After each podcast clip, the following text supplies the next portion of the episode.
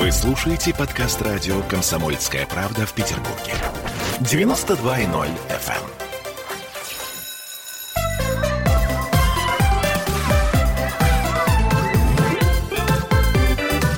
Родительский вопрос.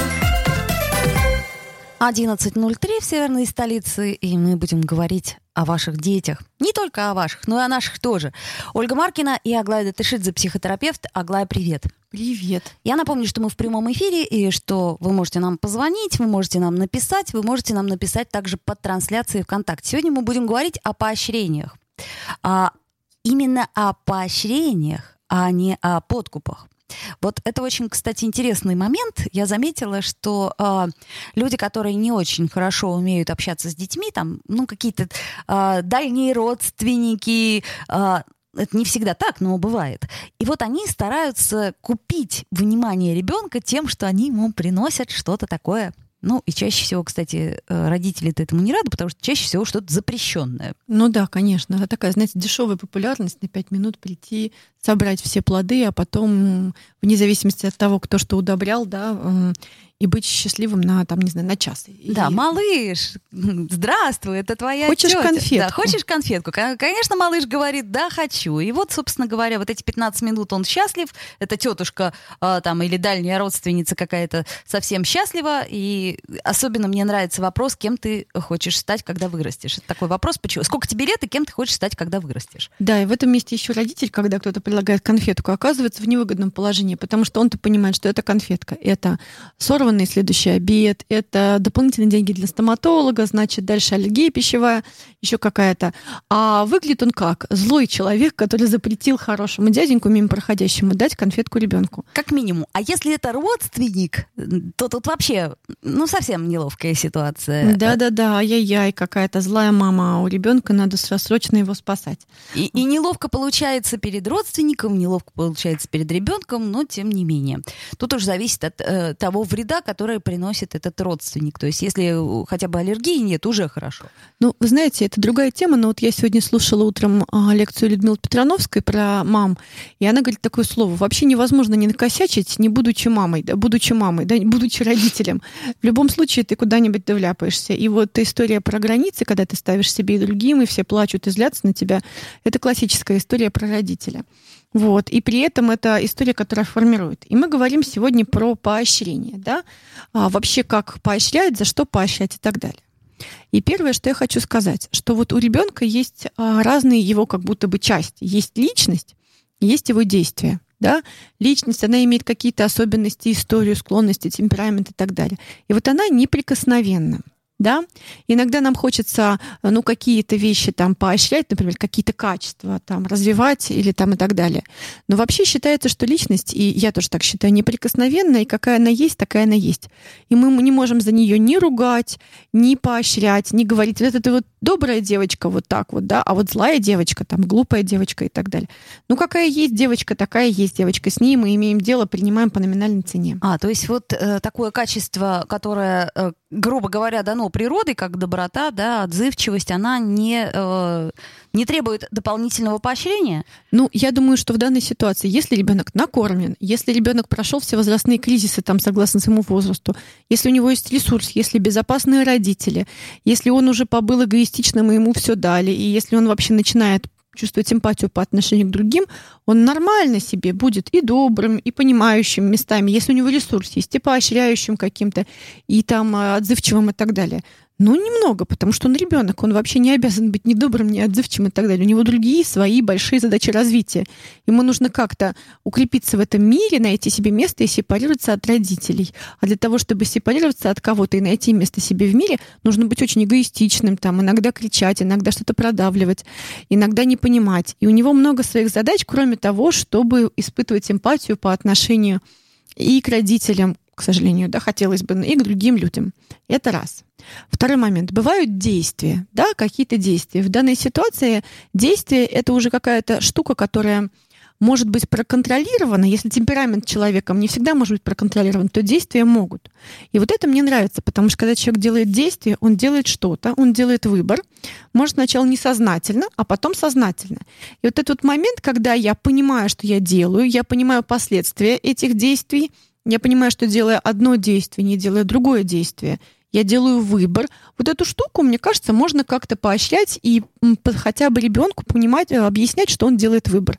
Например, если мы сейчас съели арбуз, а арбуз естся отдельно, например, не знаю, от, э, не знаю, котлет, да, то мы не можем съесть сразу котлету, нам нужно подождать два часа. Хочешь арбуз? Давай, прекрасно. Хочу котлету сразу? Прости, вот мы съели арбуз, я тебя предупреждал.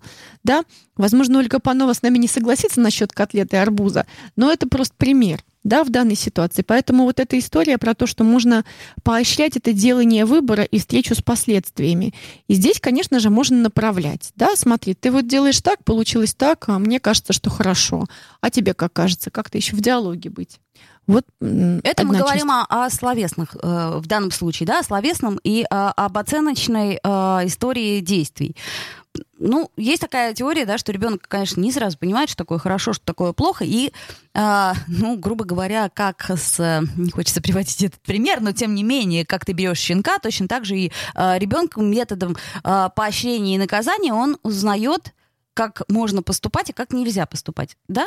Да, но но если мы э, берем щенка и ребенка, на самом деле в них в какой-то момент есть похожие вещи. Просто щенок дальше не развивается, а ребенок дальше развивается. И вот многие люди говорят, особенно когда у них рождаются первые дети, он родился, он уже все понимает, у него такие глаза, он уже личность, с ним уже можно говорить как взрослым. Вот в этом месте ничего подобного. Мы живые существа, у нас есть много животного, мы рождаемся, и э, нам постепенно нужно пройти путь вот от этого вот животного, да. А, вот я, вот мое желание, и мне все равно, что стоит между моим желанием и мной. Мама, папа, другие люди, что-то еще, невозможность, или там между мной и шоколадкой и моей аллергией стоит. Разве меня это остановит? Да, ничего не остановит до вот этого сознательных способов удовлетворения своих потребностей и выбора, да, я хочу шоколадку, но я знаю, что у меня аллергия, я буду чесаться всю ночь, и я не ем эту шоколадку. Или я понимаю, что так хочу шоколадку, что готов чесаться всю ночь. Я помню, что когда я была беременная, а, знаете, беременным на последних сроках а, можно один бокал вина, но потом он плохо спится. И вот я помню, что очень хотелось бокал вина. Я помню эту ночь, когда я была, понимала, что вот бокал вина, и вот я хочу спать. Да, красного вина чуть-чуть, беременным совсем немножко. Выбор. Да, выбор. И вот выбор и его последствия. В этом месте выбор его последствия, конечно же. Поэтому до трех лет, до трех лет а, ребенок очень похож в этом месте на собачку, да, и мы его просто приучаем. Это да, это нет. И а, в этом месте одновременно наказывать бесполезно. Почему? Потому что собачка еще, когда маленькая, не поймет. Она только поймет, что ее побили, а за что не поймет, потому что еще нету вот этих вот всяких этических вещей, нету понимания границ, нету понимания того, почему наказали и так далее. Поэтому можно просто направлять и даже не запрещать, а просто убирать из поля те вещи, с которыми ребенок еще не может встретиться. Ну, это, кстати, да, это одна из теорий, э, которая, например, вот в АДНЛО очень хорошо используют. Э, это э, просто убираешь те предметы из поля зрения, которые могут нанести вред. Причем убираешь их совсем, чтобы не запрещать лишний раз. Да, потому что если нам кажется, что полуторагодовалый ребенок наестся шоколада, если он любит шоколад, и скажет, мне больше не надо, все, я объелся, может оказаться, что нет да, а, потому что, конечно же, а, в какой-то момент им, у них еще нет своего стопора, нужно, чтобы границы были внешние. Поэтому, поэтому в моем понимании а, наказывать не имеет смысла, пока человек не понимает ни смысла наказания, ни почему это сделано не как это сделано, да? То есть если мы наказываем в каком-то очень маленьком возрасте до пяти лет, то это скорее будет вызывать страх и какой-то вот... И э, обиду. Да, а страх и обиду, и рефлекторные какие-то вещи, как вот кошку газеты, она просто боится эту газету. Она не знает, что нельзя писать на ковер, да, там и так далее. Она просто боится газету. И если нам важно, чтобы ребенок а, регулировался страхом, да, страхом нас за то, что мы его газетой, да, по попе, ну, это тоже метафора, да, то, конечно же, можно наказывать. Но в данной ситуации мы говорим про поощрение, да, поощрять а, выбор, вот, чтобы вам было понятно, да, э, это не моя цитата, это одно из, одного из психологов, такая страшноватая цитата, но смотрите, ребенок на пути из животного к человеку только к пяти годам находит альтернативу убийству. Что это значит? Это значит, что до этого между его, им и его желанием, ну вот что-то стоит, но он не видит ни другого человека, ни каких-то последствий, ни этических каких-то норм, ни отношений, ничего не видит. У него есть такое сильное желание, что ему нужно пройти большой путь, войти в отношения с родителем, увидеть все границы, понять, почему, что к пяти годам понять, почему не надо этого делать и почему э, другие люди тоже другие люди. Поэтому вот до пяти лет лучше просто все убрать, то, что, э, то, с чем он не может справиться. Если мы говорим про поощрение, то э, можно поощрять какие-то действия, которые, э, которые опосредованы выбором. И есть разные способы поощрения. А, например, а, конечно же, вот мы тут начинали говорить о том вообще про пищевое поощрение, мы сегодня говорили там про что-то еще. Как вообще поощрять? Мы, наверное, сделаем э, небольшую паузу, э, после которой как раз э, и поговорим о том, какие виды поощрений существуют, как их использовать более грамотно. Вот я напомню, что мы в прямом эфире, что сегодня мы говорим с Аглаей Датышидзе о том, как правильно поощрять ребенка, а также в третьей четверти мы поговорим с дипломированным нутрициологом о том, какую зелень и приправы можно и нужно есть нашим детям и почему. Я напомню, что мы в прямом эфире 655-5005 наш телефон, также у нас есть Viber, WhatsApp и э, трансляция ВКонтакте. Если хотите, то пишите нам, мы ответим на ваши вопросы.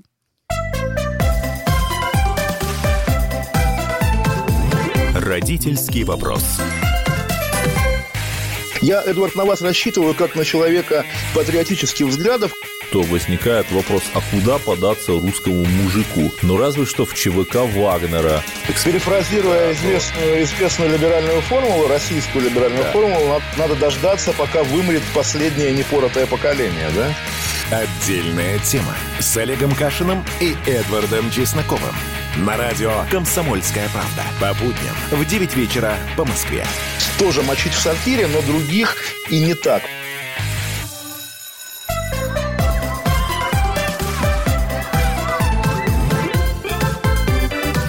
Родительский вопрос. 11.16 в Петербурге мы продолжаем говорить о поощрениях. А мы — это Ольга Маркина и Аглая Татышидзе. Угу. И мы в прямом эфире, поэтому вы можете нам писать, э, звоните и так далее. Итак, мы э, начали говорить о том, какие же поощрения все-таки необходимы. Да, и в этом месте, во-первых, я хочу сказать вот что что, конечно же, когда мы поощряем чем-то, особенно чем-то, что человек любит, то это часто поднимает мотивацию. И вот в этом месте важно не переборщить, потому что Иногда, когда у человека очень сильная мотивация, он очень сильно хочет конфетку или что-нибудь еще очень сильно хочет, то его зашкаливает так, что он уже не может это сделать. На этом основана парадоксальная интенция. Да? Ребенок писается, и психотерапевт говорит ему, давай ты будешь писаться, и каждый раз, когда ты писаешься, я даю тебе рубль. Ну, вот это вот Виктор Франкл придумал Ого. такую штуку, парадоксальную интенцию. Ребенок так хочет описаться, что он берет этот процесс под контроль и уже писаться не может. Как интересно. Э. Парадоксальная интенция, да, очень известный э, способ, описанный Виктором Франклом. Угу. Если ты чего-то очень-очень хочешь, то это стопудово не случится. Вот. Ну, это мы знаем и по взрослой своей жизни. Конечно, иногда. очень хочу, хочу, хочу очень мужчину, хочу, хожу за этими мужчинами, они почему-то убегают или за женщинами. А классика жанра, а Виктор Петухов приводил в пример, значит, поле чудес. Там, значит, слово на табло молоко, да, там или что-нибудь такое, да. Но а, Якубович так поощряет градус, так увеличивает градус, так надо отгадать слово, что все вообще становятся умственно отсталыми и не могут угадать слово молоко потому что очень нужно его отгадать. Поэтому если я какую-то очень огромную штуку обещаю ребенку, да, то ребенок чаще всего, конечно же, окажется не успевающим в этом месте, потому что он очень-очень хочет и очень напрягается в этом месте. То есть главное не переборщить. Да, вот так вот должно быть чуть-чуть, вот что-то такое, да, там с какими-то оговорочками. Вот, потом, если мы говорим про детей, то вопрос в том, чем их поощрять. И вот сейчас мы говорим про еду, не еду и так далее. Вот. А, существуют по Гэри Чепману так называемые языки любви. У каждого человека там есть свои ведущие языки любви. Иногда это похвала, одобрение, теплые слова. Да? Кому-то надо, чтобы ему прям сказали. Угу. Да? А, мне важно, чтобы мне сказали кому-то время. Ты молодец, ты мой хороший, ты умный. Да, вот у нас сейчас есть собака, ты говоришь ей сидеть, и потом говоришь, ты моя девочка, ты моя умница. И то же самое делается и с детьми тоже, особенно до пяти лет. Вот. Дальше. Даже и со взрослыми работаем, на самом деле, все э, штуки дрессировки. Дальше качественное время вместе. Вот у меня дочь очень любит. Вот, и я в нее каждый раз что-нибудь спрашиваю. Вот мы с тобой это пойдем сделаем. Это считается за качественное время вместе? И она говорит, ну это вот считается. А это не считается. А это вот оно было. А это вот я зарядилась, да? Угу. Дальше подарки, физические штуки такие всякие, подарки. Вот я знаю, что моя мама любит дарить подарки. Для нее это прям вот язык, да, вот она что-то положила, и есть что-то вещественное. Но не все это любят. Не все любят принимать подарки, между прочим. Да, и не все любят дарить. Кому-то ты даришь подарок, а он говорит, господи, в моей вселенной появился еще один объект, что мне с ним делать? То есть они воспринимают это как какую-то обузу, да? Особенно если кто-то очень хочет, чтобы этот подарок у тебя был обязательно в твоей реальности. Дальше. Помощь. Да?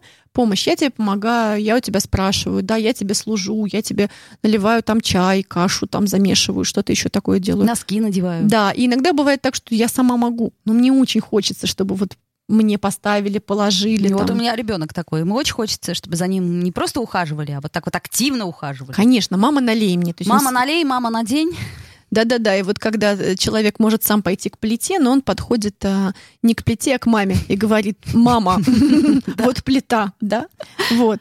Ну и, конечно же, физический контакт, обнимашки, всякие такие штуки, да. Соответственно, я точно понимаю, что вот э, с моим ребенком очень работает, да, то есть вот, вот эта история оказаться в свои 35 килограмм у мамы на ручках, э, там, целиком желательно, то это, да, это спасает еще пока.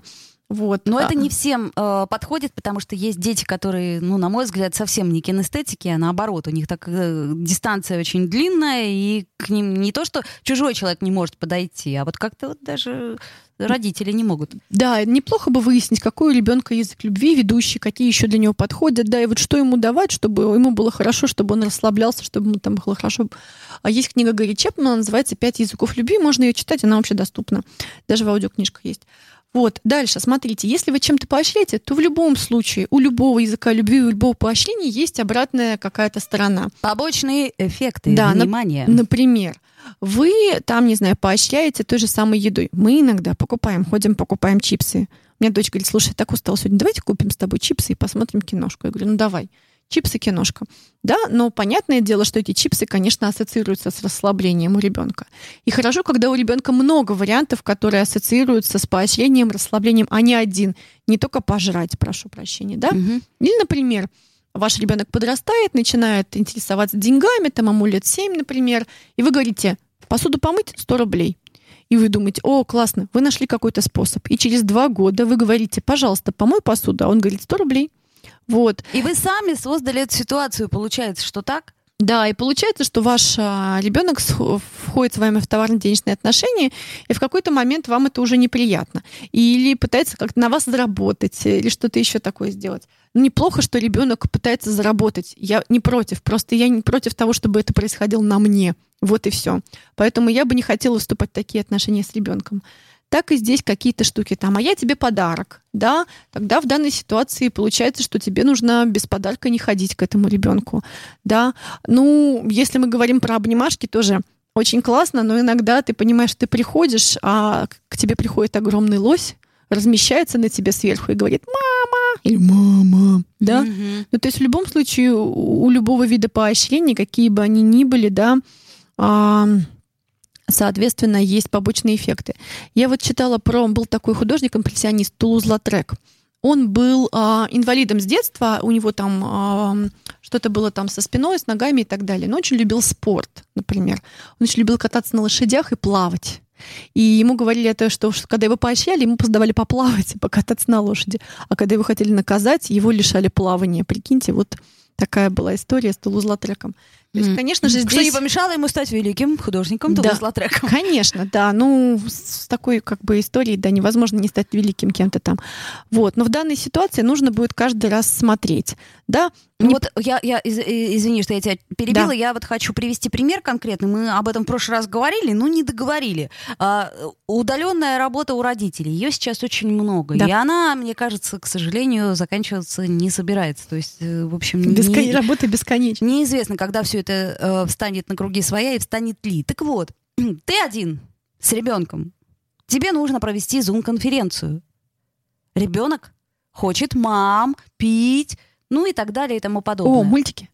Мультики, что угодно. Вот каким образом? То есть, что мы можем сделать для того, чтобы... Вот, например, психоаналитик Дмитрий Альшанский категорически против поощрения в такой момент, потому что он считает, что нужно объяснять, но не, э, не подкупать. э. Мгм. Ну, смотрите, есть разные возраста.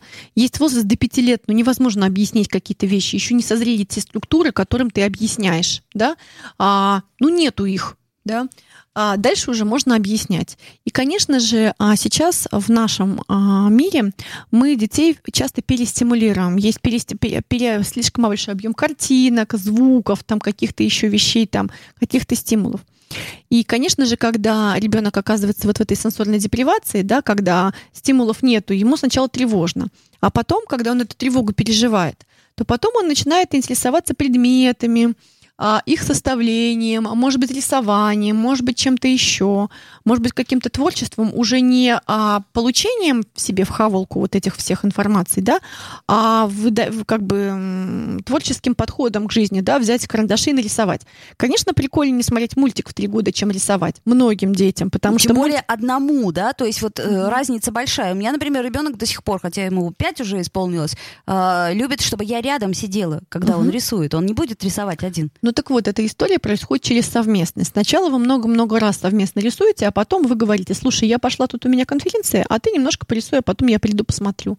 Или задание дать. Это какое-то постепенное отделение. И плюс это какое-то жонглирование способами. Иногда, ну, нет вариантов. Хопа, мультик. Я могу сказать, что мой ребенок, да, был момент, когда смотрел мультики. Просто я выбирала мультики, да, там вот есть приложение «Мельница», например, да, мне очень нравится, там много мультиков, они обновляются. Вот, обновлялись раньше, сейчас не знаю. Вот, и, соответственно, а, иногда ты понимаешь, что он уже может. А иногда есть такой возраст, вот это 10 лет, когда они начинают маяться скукой. Вот они уже все попробовали, они уже куда-то съездили. Я однажды возила ребенка в Сингапур, в парк развлечений. Ого. Для меня это прямо и в гонконгский Диснейленд. Для меня это, ну, героический поступок родителя. Отвести ребенка в Диснейленд, черт знает где да? А она такая сидит, говорит, ну, Диснейленд, ну, это я уже пробовала, ну, то, ну, все, ну, вот. Потому что уже переели. И вот это вот интересный момент. Можно начать кормить и наваливать еще больше, а можно тормознуть и позволить ему помучиться вот этой вот скукой, поскучать, поскучать, чтобы потом начать из имеющихся предметов, из имеющихся возможностей составлять что-то и перейти не к потреблению, а к производству, к творческому подходу. Стало быть, мы э, намеренно создаем дефицит. Да. И э, это касается всего. И сладостей, и игрушек. Очень важно в нашей современной жизни а, создавать некоторые дефициты. Не в смысле дефицит меня нету, я ушла, сам справляйся, да, а дефициты каких-то вещей, которых сейчас очень много. Например, это касается игрушек, это касается там объема всякой вкусной еды, да, супервкусной там и так далее. Это касается объема потребляемой информации, да, это касается всякой деятельности. То есть должна быть какой-то период э, э, покоя для нервной системы, потому что для того, чтобы что-то создать, нужен период рефрактерности, нужен период покоя. Ну вот, собственно говоря, слегка мы коснулись этой темы. Ну, по сути, все понятно. Главное не переборщить и помнить про э, побочные эффекты. Если вы поощряете деньгами, будьте готовы к тому, что ребенок потом просто будет требовать плату за выполненные услуги. Аглая Ташидзе у нас в гостях, э, точнее, как в гостях, уже считай дома, а психотерапевт. И до встречи. А сейчас мы вернемся в эфир после новостей.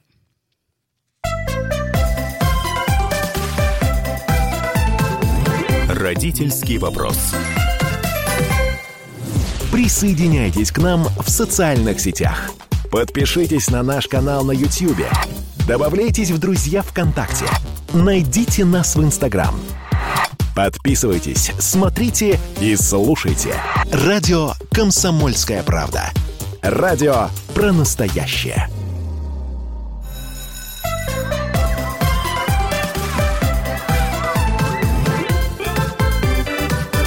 Родительский вопрос. 11.33 в Петербурге, и к нам присоединяется Ольга Панова, дипломированный нутрициолог. А, Олечка, доброе утро. Доброе утро, Олечка. На волнительную тему мы будем говорить сегодня. Мы будем говорить про зелень и приправы. Во-первых, я не совсем себе представляю, как можно засунуть в ребенка зелень. Это раз. Вот. Что касается приправ. Вот тут, тут у меня, например, у ребенка, извините, что я так сразу о своем и накипевшем, а, такая любовь к приправам, что мне становится прям страшно. А, собственно, вот как-то так. Ну, на самом деле, э, надо поговорить первое. Э, значит, по поводу первой части марлезонского балета, то, то бишь то, о чем обсуждалось в начале передачи. Э, едой мы не поощряем. Не поощряем да? едой, да. Не поощряем едой для того, чтобы не сформировать э, э ненужные пищевые привычки и даже не поощряем зеленью. Да? Другое дело, вот смотрите, то, что касается приправ, это э, очень такая многослойная тема, там есть очень много разных как бы допусков. Если у ребенка нет э, непереносимости к каким-то приправам, то, в принципе, замечательно. И замечательно, что он ест, потому что приправы, ну, это то, что разнообразит вкус, это то, что на самом деле блюду дают э, оттенки, да, определенные, это супер. Но э, есть приправа, например, как куркума, ее можно после пяти лет давать. Ну, то есть до пяти лет нельзя. Мгм, мгм. Но э, она очень полезная. И у меня, например, многие подписчики пишут, что они ее добавляют в еду. Но если у ребенка нет непереносимости, и если э, любимое наше с вами слово не перебарщивать, да, э, то э, по большому счету э, ничего страшного нет, да, то есть как бы ребенок нормально переваривает, как бы все хорошо, но не в больших количествах. Кстати, к зеленью тоже можно переборщить. Ага, а, вернемся к зелени. Вот э, у меня, Да. например, ребенок очень любит э, сванскую соль. Не, не знаю, что туда входит в состав, там как-то очень-очень-очень много. Я вот пыталась прочитать, понимаю, что она везде разная и продается везде разная, но э, он все слегка вот посыпает этой сванской солью. Для меня это странно, но он любит. Ну, ему на самом деле не хватает каких-то микронутриентов, которые там есть в этой соли, э, и он же вас не засыпает это все, и соли больше, чем э, он может, он не съест. Потом, если он у вас соль переест в какой-то момент, то он будет пить, и он будет ее ограничивать количество. То есть здесь э, механизм, как это, защиты организма будет работать хорошо. Будем считать, что это А, маленький витамин. Э, Ну, в определенной степени да. Просто, э, как говорят, ограничить потребление соли, когда этой соли много, когда эта соль на самом деле присутствует в фастфуде, это да. То есть вот здесь как бы это другое дело. Когда здесь э, соль хорошая, как бы, ну, там мало обработанная, и в ней присутствует все, что нужно, э, ну, ничего такого. У меня же вот тоже, на самом деле, дочка любит иногда, у нас гималайская соль розовая, да, и она вот по краешку этой мельницы тоже любит так пальчиком собрать и периодически съесть. Но она не постоянно это делает. И, и по большому счету у нас в питании нет такого количества соли. То есть я вообще практически ничего не солю там, чтобы Мгм. много Я тоже. ш- чтобы перебарщивать. Поэтому здесь э, я не вижу никаких противопоказаний. Да вот. А то, что касается как бы самой зелени, да, то она нужна. Проблема с тем, что дети не хотят ее Не есть. хотят ее А есть некоторые- категорически. Мгм. вот, а некоторые дети, как выяснилось, мне родители говорили, когда они видят, что зелень, например, в блюде, они говорят, знаешь, я, кажется, не голодный. А, И все. Отлично. Я, говорит, уже есть не хочу. Да-да-да. Что, что, что на самом деле с этим делать? Ну, э, вообще зелень нужно в прикорм добавлять с 8 месяцев для того, чтобы шутите? ребенок... э, нет, не шучу. Прямо с но то 8 же сам- месяцев. Так, какую Да. зелень? Давайте конкретно, подробно. Ну, как минимум укроп, да, вот, э, тот же самый фенхель. Э, тут э, суть как бы в том, что понятно, что ее нужно мелко-мелко-мелко резать, вот, но э, некоторые мне говорят, что у меня ребенок, ну, вот категорически не хочет, я э, применяю следующий э, способ, хотя там теряется как бы витамина С, ну, при- приличное количество, но я беру, например, э, петрушечку, укропчик, э, сельдерей, и в конце варки кладу в кастрюльку, а когда нужно уже все выключать, я просто оттуда это достаю. Те полезняшки, которые нужны, они там остаются. Да, в меньшем количестве, но это там есть. То есть Вот. вареная зелень, она тоже полезна, ну, чуть менее, но все-таки полезна, да? Ну, давайте, если смотреть по приоритетам, а, значит, свежая зелень, несомненно, она полезнее. То есть в ней есть все. Значит, то, что касается зелени, она не должна находиться при комнатной температуре, она обязательно должна храниться в холодильнике, и лучше прийти домой, помыть ее, ну, высушить, либо там полотенцем промокнуть, и в контейнер закрыть, она так у вас будет хорошо храниться и все сохранять. Замороженная зелень тоже, она сохраняет О. все витамины. Мгм. Значит, единственный момент, сушеная, знаете, ну, мы любим вот Да-да-да. все посыпать сушеной, там э, меньше, то есть, э, естественно, как бы теряет э, Скорее зелень. вкусовые, да, качества, нежели Ну, полезные. она все, как бы, она и полезняшки свои, скажем так, теряет, и вкусовые определенные, э, ну, теряет вещи. Но это лучше, чем если, например, как бы нет вообще никакой зелени, да, вот, и э, вы не добавляете ее в еду. Если вот эта зелень, как бы вы добавили, все равно она определенные определенные оттенки дает, и все равно э, свои преимущества, которые у зелени есть, они включаются. Не в полной мере, да, мы с вами это тоже понимаем. Лучше всего в тарелку добавить. И лучше всего э, зелень есть э, целиковую, ее не резать. Ну, я не знаю, но мы все равно режем. Это мы, конечно, что... мы говорим о неких идеальных детях, которые говорят, мама, да. мама, дай мне, пожалуйста, петрушку, вот тот листик это чудесный. Муж, это муж называется, этот идеальный ребенок, этот муж, который говорит, я без зелени не буду, а ребенок говорит, я не козел, я такого не ем. Да-да-да, именно так. Вот именно так все и происходит, даже удивительно.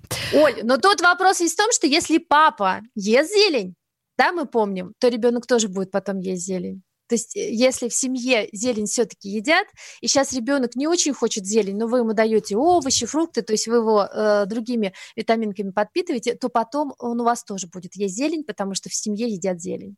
А, то есть понятно, как всегда мы начинаем с себя, крошим себе да. эту траву несчастную в тарелку. А, вот, ребенок говорит, что ж ты, мама, ешь? А ты говоришь, это же витамины, ребенок, это очень-очень полезно. То есть... А он говорит, я не голоден и уходит. И так продолжается лет до 20. А потом, в конце концов, он говорит, ну где там твоя зелень, давай сюда, попробуем. А, да. И тем не менее, Оль, но есть же какая-то более, э, так сказать, полезная. Э, вот, на, кстати, вот нас спрашивают, прям конкретный вопрос нам задают. А какую вообще функцию несет зелень, кр- кроме вкусовых? Э, ведь зелени добавляют совсем немного. Если не нравится зелень, то можно же от нее отказаться совсем или нет? Э, э, зелень – это уникальный продукт. Вот, кстати, с чего надо было начинать, а я про привычки. Значит, смотрите, свежая зелень, она вообще, в принципе, влияет очень положительно на желудочно-кишечный тракт. Это первое. А, второе, содержание клетчатки э, в зелени стимулирует работу кишечника и нормализует обменные процессы. И еще одна очень хорошая функция зелени – она выводит из организма вредные соединения, а, а также тяжелые металлы. То есть, по большому счету, э, в зелени польза, ну, ну, то есть вот это как бы минимум то, что я перечислила, да, ну, вот. А потом мы с вами помним, э, что зеленые овощи и сама зелень, они еще и улучшают иммунитет. То есть если вы хотите вот сейчас э, со всей как бы этой ситуации э, усилить свой иммунитет, поддержать его, то это зеленые овощи, либо свежие, либо, как мы с вами говорили, замороженные, и зелень даже если небольшое количество зелени каждый день вы едите, ну, например, там пучок какой-то зелени, там укропа, петрушки, не знаю, зеленого лука, то вы э, с каждым днем свой укрепляете иммунитет. Вот это сейчас, наверное, самое важное. Хорошо, мы все-таки давайте поговорим вот о чем. Какая зелень, ну, например, э, возьмем там средний возраст, ребенку 4 года, какая зелень показана, какая не показана, потому что я так полагаю, что прям э, целые стебли сельдерея э, ребенку давать, это тоже, ну, э, в 3 года, например, не очень-то правильно. Э, ну, почему? Если он на самом деле как бы будет грызть, э, это очень хорошо. Это на самом деле развивает э, его жевательные функции. Мало того, это влияет на речь. То есть, чтобы он еще и хорошо говорил, потому что твердая пища. Угу. Но смотрите, если, например, ребенок категорически, ну вот, да, шутки шутками, не хочет зелень есть, ничего не мешает вам сделать огуречный сок э, с базиликом. Ну, то есть и выжить тот же самый базилик. И по большому счету, как бы зеленые смузи сделать для ребенка, э, замешав его с яблоком, а, с морковкой. Mm-hmm. Ну, вот, на самом деле, как бы это те варианты, скажем так, зеленого коктейля, их, ну, там масса как бы разных, которые можно сделать, и таким образом ребенок будет приучаться вот к этому вкусу, но немножко как бы в другом варианте. Ну и бог ты с ним, на самом деле, как бы здесь все полезные свойства той же самой зелени, и мало того, как бы вы добавляете еще и овощи, которые тоже в себе несет ту же самую пользу. Даже как бы вот тот же самый огурец относится к зеленому, да, овощи у нас, вот, и ну, как это, вы же заказываете э, лимонад, э, базилик с э, огурцом, как бы любите, не надо лимонад ребенку, мы с вами про сахар помним, но э, сок, вот милое дело, вот просто подарок ребенку для а, здоровья. Понятно. То есть э, ограничений получается, что вроде как нету. Любую зелень можно давать. Если есть определенная непереносимость, то есть, ну, вот ну, мы с вами всегда собой, вот да. эту оговорку... Да, всегда э, аллергию э, мы э, исключаем и знаем это, и помним об этом. Да, и э, с точки зрения, допустим, там большущего количества, которое мы, например, там в ребенка хотим влить, э, да, мы все равно с вами ограничиваем не больше как бы одного пучка для того, чтобы ту же самую как бы не спровоцировать, э, ну, то есть зеленью тяжело спровоцировать аллергию, но в принципе э, возможно, то есть не знаете, как организм э, среагирует, но ориентируемся на пучок. Ориентируемся, дорогие друзья, на пучок. Это была Ольга Панова, президент НКО «Союз здоровья наших детей», дипломированный нутрициолог. Оль, спасибо огромное. А, теперь мы поняли, что зелень, к сожалению или к счастью, это наш must-have. К счастью, к счастью. К здоровью, Оль, да, к здоровью. Вот, к здоровью. А, всем здоровья, э, ешьте зелень и будьте счастливы. Don't worry, be happy. Спасибо, Оль. До свидания.